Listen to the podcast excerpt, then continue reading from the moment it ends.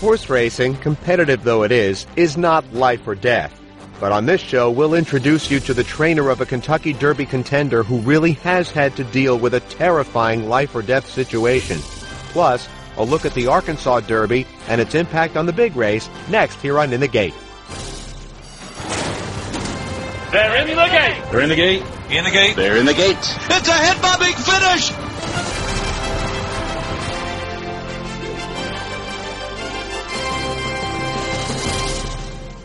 This is In the Gate, ESPN's Thoroughbred Racing Podcast. My name is Barry Abrams. You can follow me on Twitter at B Abrams Voice or on Facebook at Barry Abrams Voice. You can also get us on our YouTube channel by searching In the Gate Podcast. You can get us on SoundCloud as well, which services the iTunes Store and TuneIn.com. You can get us on the Pink Podcatcher app as well, and you can subscribe to In the Gate in the Listen tab of the ESPN app. For the full In the Gate experience, subscribe now in the Listen tab of the ESPN app. You probably have some issues in your life that you call little problems. Maybe your car's been acting up, or your house needs a new roof. Maybe you're having trouble studying for an exam, or your dentist has uncovered cavities you didn't think you had.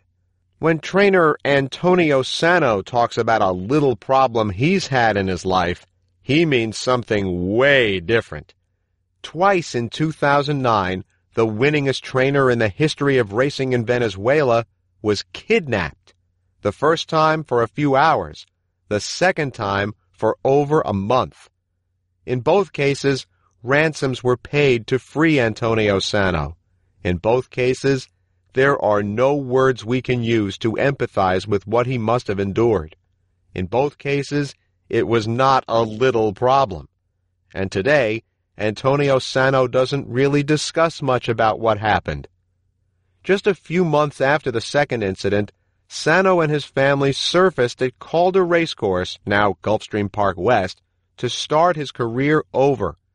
GP West is still where he is based, and it is where this native Venezuelan conditions a contender to try to win the United States' most famous horse race. The jackpot winner, Gunnevera's in full stride for Javier Castellano as they race to the top of the stretch in the Fountain of Youth. And there goes Practical Joke to confront three rules on the top end. But Gunnevera looms large off the speed as they turn for home with a short stretch to work with. With the lead, it's Practical Joke, but Gunnevera over the top is onto the front now. Three rules battles on gamely. These three well clear of the others, but it will be Gunnevera and Javier Castellano moving clear. Gunnevera for local trainer Antonio Sano romps in the Fountain of Youth.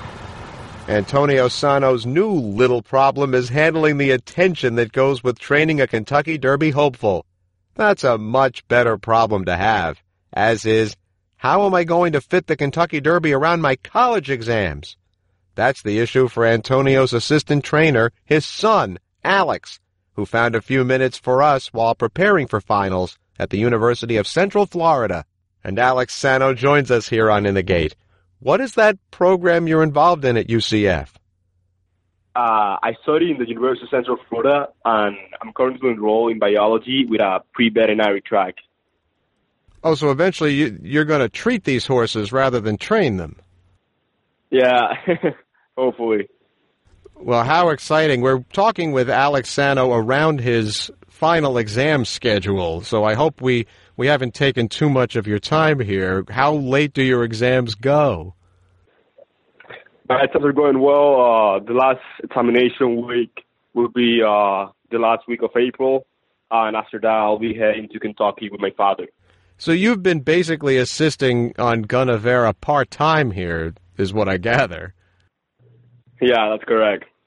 Well, you know, the last person I had on this show who was in a similar situation, and we have had one, maybe you've heard of him, his name is Justin Zayat, and that was the year American Pharoah won the Triple Crown, and he was managing the stable part-time while he was still in school, so there could be a good omen here for you. Yeah, yeah, yeah. I hear about Justin uh, with American Pharoah, Bob Baffert, and the Triple Crown.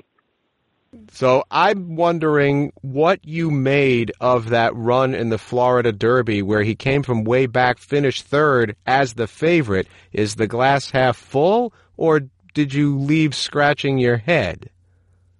At first, right after the race was finished, I was scratching my head. I was, well, I was pretty shocking. I really liked the horse to win. But then I watched the replays of the race several times. I noticed that yeah, the horse had uh, several factors that were against him the whole race, and I, I actually think it's one of the best races the horse has ever run. What makes you say that? The thing that will, that make me say that is actually that that race was actually the fastest of all Derby prep recently that I've seen. Also, the fact that the horse started from post position number 10, which in Gulfstream Park, the winning chances of post position number 10 is only a 6% at that distance, which are pretty hard statistics to, to beat. Secondly, the horse was left way, way, way behind, the way he likes to run. But also that day, the track surface was really fast, which made it uh, really hard for the closers to come back and close and win the race. And when he got the stretch, he was almost. I thought he was wasn't going to beat uh, anyone. I thought he wasn't going to be in the top three or anything. And then when I realized he got even the third place and only a leg and a half to the second place, I was pretty amazed. Now, obviously, your family comes from Venezuela. There are a number of Venezuelan trainers in the United States now, like Gustavo Delgado. How long did it take your father, and we'll get to his story in a minute, brilliant trainer in Venezuela that he was, how long did it take him to start getting good horses here in the United States? Well, luckily we had a pre, uh, really good luck when we got here in the States. We started with a small table around 10 horses, and then uh, we were able to have a filly with the name of Devilish Lady, which was a state champion in the state of Florida, winning multiple state races in uh, Tampa Bay Downs, Gulfstream Park, and Calder. She also won the Grade 3 Azalea, and that was my uh, the first big success for my father. They're starting to bend for home. A big move coming from the back now from Gunnevera. Giving out is our Storm and Norman. But here is Gunnevera on the far outside to engage for the lead. It's Gunnevera and Castellano striking the front in the stretch. On the inside, Hot Sean cannot fight back anymore. Ducking in is Gunnevera, but Gunnevera is going to score a huge win in the Delta Downs jackpot. Now, we talk about horses getting used to new racetracks, and obviously Gunnevera has uh, taken his racetrack with him, running at Gulfstream, Saratoga, Keeneland, won, of course, the Delta Downs jackpot. I wonder about the trainer, because there must be quite a few tracks around this country that he has never seen, and therefore, you know, he's learning how to adapt his horses as well. He's learning how to adapt himself to the uh, the little quirks of all these tracks. How much of a learning curve is there for him? That's correct. Uh, the track surfaces, we train mostly all the babies, horses, Turiols in the Calder Racecourse track, Gulfstream Park West, because that surface we consider it to be one of the best one all over the state. It is very similar to the racetrack in Churchill Downs where the Kentucky Derby is run, and that surface is also was also similar to One Delta Down, which Gunnevera won easily by five length. Instead, the Gulfstream Park surface is a little bit more fast track which differs uh, than the one on Calder. Now, it is unbelievable to me that this horse is based at Gulfstream Park West, the grandstand of which has been demolished. No viewers can actually go see anything there. A track that's owned by Churchill Downs. The biggest race in the country is, of course, put on by Churchill Downs, the one that Gunnevera is trying to win. Has the irony been lost on you? It's been a pretty funny story because uh, Calder was our little playground. Was where we grew up. Uh, and unfortunately, due to recent events, it all has been demolished. And since I go to the track every day with my father, uh, I'm seeing it getting demolished day by day, and it's really, really sad. Now, for those who are not familiar, Antonio Sano, Alex's father, the trainer of Gunnevera, in his native Venezuela, was kidnapped and held for a large ransom, the details of which are very sensitive to the family and they don't talk about all of them all the time. What part of that are you comfortable talking about? How did you feel during all this? How old were you when it happened? At that time, my brother and I were 11 and 12 years old. We were currently out of the country. We were Italy vacationing with our aunts and uncles while we had no knowledge at all that our father was being kidnapped in Venezuela for 36 days. We usually wanted to talk with him while he was kidnapped, without knowing he was kidnapped, and uh, our aunts will answer, not, will answer to us that he was on a business meeting or he was out of town. They never told us the truth that he was kidnapped. All of a sudden, a call a few weeks after he was after we knew about it, it was him on the FaceTime call, and we saw him, and we were pretty happy to see him. And he obviously was excited, but we still didn't know anything about the kidnap until we went back to Venezuela and saw him in person, and he talked with us. Now, obviously, I know you're not comfortable sharing all those details with us. I can understand that. Did he share all of the details with you, or did he still even then try to shield you from what had actually happened? He's been trying to uh, share the most details that he can with my brother and I, but I understand it's really hard for him to talk about. And honestly, up to today, I think he hasn't shared all of the details with us due to the factor that it's a really hard topic to talk about for him. Are you curious, or are you just let it be? I've been curious, and as more interviews of him has coming up, even I has been shocked by knowing all these facts that I didn't know before that he's selling now. Well, obviously, with Gunnevera being such a high profile horse, and a lot of people like me are hopefully tactfully going to ask you about this. How do you think your father and you are going to handle all of this attention and this kinds of questions?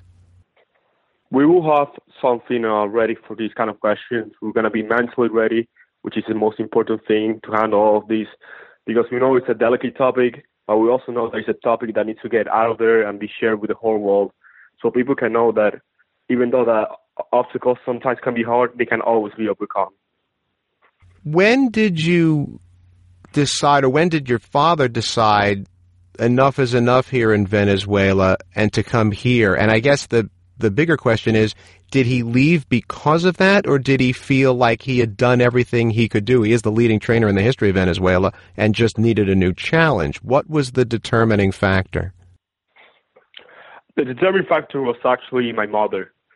Uh, she was the one that said to my father, "Hey, Antonio, things are getting very delicate, and safety has really went down here in the country. We need to move out due to our children and the safety of our children." And then, uh, due to those factors, my dad wanted to say to my mother uh, that he wanted to stay there, win a couple more uh, leading meeting trainer, and then we'll see from there. But unfortunately, uh, the kidnapping happened right before that, and right after that, my mother told him again, and my dad didn't think about it twice. He said, "Hey guys, we're going out of the country. We can't deal with this anymore." Now, obviously, having a chance to win America's most famous race and one of the most famous races in the world is a pretty good salve for the hurt but how much do you miss being home? The part that I miss the most about being home is the fact that I left most of my family over there and also my childhood friends in which I grew up with. Luckily, we weren't that old. We were only 11 and 12 years old, which still made us able to make new friendships and new connections here in the United States. How much do your friends, how much do people in Venezuela in general know and or care about the Kentucky Derby? As of today, the whole country uh, is going, unfortunately, in a very bad situation due to safety, uh, corruption, and all those delicate issues that the government has put in people. But the Venezuelan, the number one heavy for them is the horse racing, and Kentucky Derby is the most exciting thing for them. As for the year that Cañonero won, the whole country stopped due to that because Venezuela made success in the United States. That would be Cañonero II winning in 1971, which I hate to say is the year that I was born, so I don't remember it firsthand. Have read quite a bit about it. now, if you do win, is there any chance that you would go back to Venezuela somehow for a celebration? Unfortunately, no. Due to the conditions again in Venezuela, and my father himself did a promise that right after he kidnapped, he will never touch Venezuela ever in his life regardless of if it gets safe or if it's safe unsafe, because he just wants to forget about that part of his life about kidnap, even though that he owes all that he is to Venezuela. Well, with all of that said, and the fervor for horse racing in Venezuela, and everything you just said about not being able to go back, for you, you know, uniquely, I guess, what would winning the Kentucky Derby mean to your family? Winning the Kentucky Derby to our family would be a great success that we've been work hard and we're trying to to achieve all these years. Finally, the moment is paying off, and we're having a chance as one of the top three favorites for the Kentucky Derby, which is realistically I didn't thought it would happen this soon, but and hopefully we'll make something good out of it. Well, Alex Sano, we have taken you away from your studies for far too long. You have final exams to come up. So thank you so much for a few minutes and the best of luck with Gunnevera going forward. Thank you, Barry, and uh, the interview. We're going to take a short break here on In the Gate, but when we return, the Empire strikes back on the Kentucky Derby Trail. Don't go away.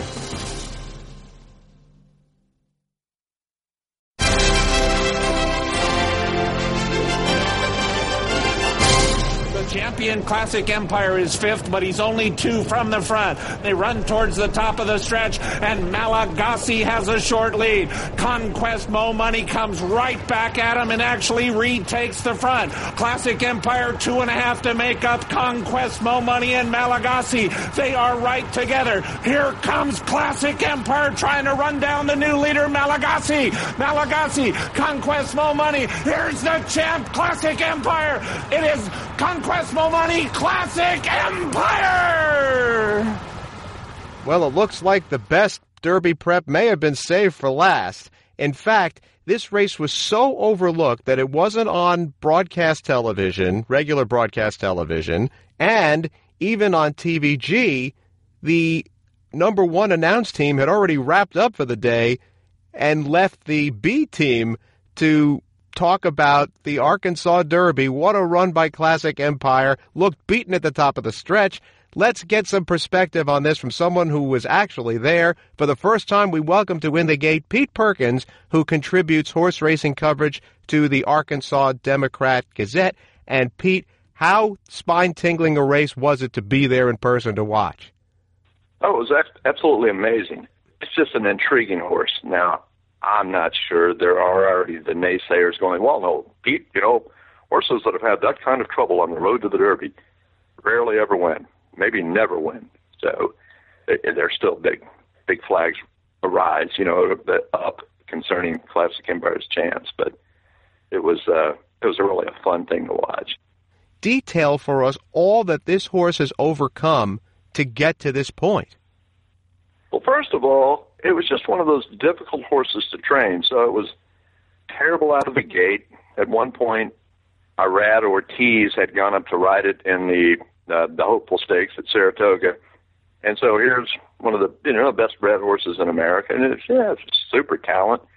Has already won a Grade Three race and second ever start, and this horse steps out of the gate at Saratoga, goes about 20 yards, and just essentially comes to a full stop and throws his jockey off. So, and then in its next race, which was a stakes race that also had a terrible start out of the gate, but Leparoux, its regular jockey, was able to regain control and, and lead it to victory. And that's typical, correct? You, you know this. Most of the listeners, I'm sure, know that two year olds misbehave. They're kind of like our teenage children, right? We know about that. I have one just like that. yes. So you know, they sometimes they figure it out, but sometimes they just don't, and so that's that is that is very common for two-year-old and even three-year-old horses. And then he had some foot problems and physical problems too. That's right, and I talked to Mark about this. And by the way, Mark Casse is one of those great men who says, "Don't call me Mister Casse, call me Mark." He said, "Pete, this horse had psychological problems too. It wasn't just physical things. This this horse just kind of likes to just hang around the farm and play with the kids. And he says one thing: people think this horse is a like a bad egg, but he goes, no, it's the nicest horse I've ever been around. You know, it would work great at a petting zoo. It would be a great petting zoo horse. So very well behaved, except when it comes to racing. But here's the thing: this is what got him. Yes, it had the foot abscess Casse said he thought that led to some back trouble. But before they figured that out, or no, even after they had figured that out, so now they've got him, they feel like he's healthy. He's the first horse I've ever heard of that did an Allen Iverson. He just didn't want to practice. They tried to train him, and he just said, "No, man, I won the Breeders' Cup Juvenile." you have to do it, right? Practice, train. We're talking about practice. right. So this horse just wouldn't work. So they finally they essentially threw their hands up. They took it away from from Gulfstream and to Ocala, which is, gosh, I think 300 whatever, you know, a long way away, 300 miles or so from Gulfstream back. Yeah, I've done that drive. It's a terribly boring drive. I have done it. Yeah, there's not too many 300 mile drives that don't bore us at some point, and I don't think that really matters to uh, three year old horses one way or the other. But anyway, they take Classic Empire up there, and suddenly, just like the light bulb went off, oh, okay, I'm back home. He started training. In fact, ran a 59 second for five eighths. So at that point, they had really, and I, and I believe them because they said this beforehand. They said, you know, we we just won't go to the Derby with this horse. So that 59, of course, anyone who knows horse racing knows that's perfectly adequate work. And so they brought him to Oaklawn, and boom, it was it was fun to watch. It really was. And furthermore, I know you watched the race. It was spectacular. There were about seven horses that were in the mix right to the right almost to the finish. He looked beaten at the eighth pole. It didn't look like he was even going to come close by the eighth pole. And then that run from the outside, he had the better footing, and away he went. And he did so on the wrong lead too. He was on his left lead. Yes, it, you know that that was remarkable, and I think that shows perhaps, and this is of course all we look for at this point. You know, all we old tired horsemen. Well, can he go a mile and a quarter? That's all you ever hear ask at this time of the year, and obviously, a performance like that makes you think that, well, yeah, maybe he could go another 220 yards. Obviously, they're excited about bringing this horse to, or taking this horse to Louisville now. Well, that's what makes it fun. We've got a good long time to mull it over. Well, thank you so much, Pete Perkins. Thank you for being with us here on In the Gate for the first time. Hey, Barry, thanks for having me on. I really appreciate it. I'd love to join you again. Our thanks to Pete Perkins and to Alex Sano. Of all the colorful people surrounding this year's Kentucky Derby, one notable name is absent from that list. Bob Baffert, who's won four of them at 12 Triple Crown races in total, had several prospects which for different reasons missed. The best of them was Mastery, who lived up to that name in winning the San Felipe a month ago. But Mastery suffered a leg fracture as soon as he crossed the wire. Will he ever return to racing? We don't know. Now, I wouldn't take up a collection for Bob Baffert. He's done okay, especially with that horse named Arrogate, who in the last five months has won a cool $17 million. That'll put a mighty fine dinner on Bob's plate. But it will be a little strange when America's most celebrated horse race is run without its most famous conditioner. Yet there's rarely any sentiment when business is concerned, including the celebrity status of its practitioners. You can get us on our YouTube channel by searching In the Gate Podcast. You can get us on SoundCloud as well, which services the iTunes Store, TuneIn.com, and its app. You can get us on the Pink Podcatcher app, and you can subscribe to In the Gate in the Listen tab of the ESPN app. For the full In the Gate experience, subscribe now in the Listen tab of the ESPN app, and you can follow me on Twitter at B. Abrams Voice or on Facebook at Barry Abrams Voice. That's In the Gate for this week. I'm Barry Abrams. We'll see you next time.